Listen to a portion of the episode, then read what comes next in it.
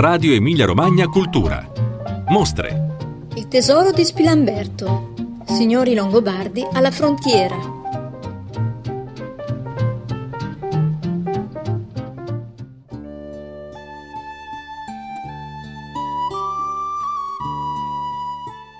Fibule, pettini, collane, raffinati manufatti in vetro o in bronzo fuso, gioielli di rara fattura, ma soprattutto armi di tutti i tipi, spade a doppio taglio, coltelli, cuspidi di lancia, punte di freccia, umboni di scudi.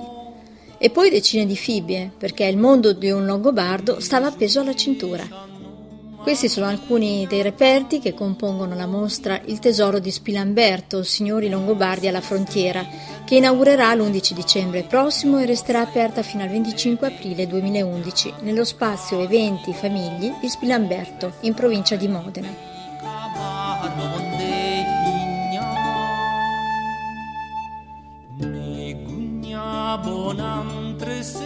L'esposizione è organizzata dal comune di Spilamberto e dalla Sovrintendenza per i beni archeologici dell'Emilia-Romagna, con la collaborazione della Sovrintendenza per i beni archeologici della Lombardia.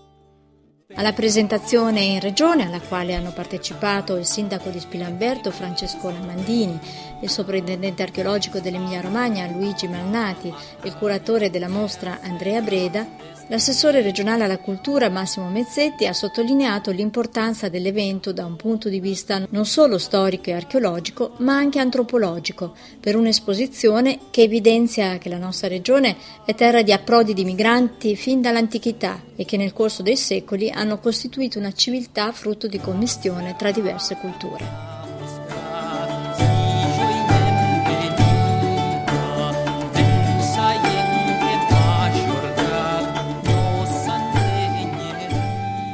La mostra espone quattro tra le sepolture più significative rinvenute nella vasta area di cava di Ponte del Rio, nei pressi del fiume Panaro.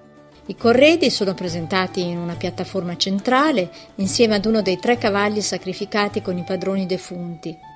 Ampie nicchie di contorno trattano poi i temi dell'abbigliamento, degli ornamenti, della cura della persona, delle armi e del vasellame da tavola. Abbiamo chiesto al soprintendente archeologico dell'Emilia-Romagna, Luigi Malnati, di illustrarci l'importanza di questo insediamento. Abbiamo a che fare con una comunità, di una piccola comunità di Longobardi, molto ben datata, ma anche con personaggi di prestigio, che presidiava il confine tra la Longobardia e la Romagna, cioè il dominio dell'esarcato di Ravenna. Quindi un periodo storico molto preciso con dei corredi che danno un'idea molto, molto chiara della situazione storica e politica e anche del modo di vita di questi personaggi. In Emilia Romagna ci sono un centinaio di, cioè, di, siti archeologici, però difficilmente si riesce a mostrare quello che si trova. È un problema nazionale questo, si scava moltissimo, specialmente per motivi diversi dagli scavi di ricerca, cioè per risolvere problemi connessi con grandi lavori, per lo più sia pubblici che privati, quindi è facile trovare finanziamenti per scavare, molto più difficile trovare finanziamenti per restaurare il materiale eh, esporlo e eventualmente studiarlo, che, che vorrebbe dire non fare nulla se non si riesce a ottenere questi risultati. Quindi questo di Spilamberto è un risultato eccezionale per la nostra regione. Sì, è eccezionale anche sotto questo punto di vista, anche per il tempo relativamente breve tra lo scavo e l'esposizione.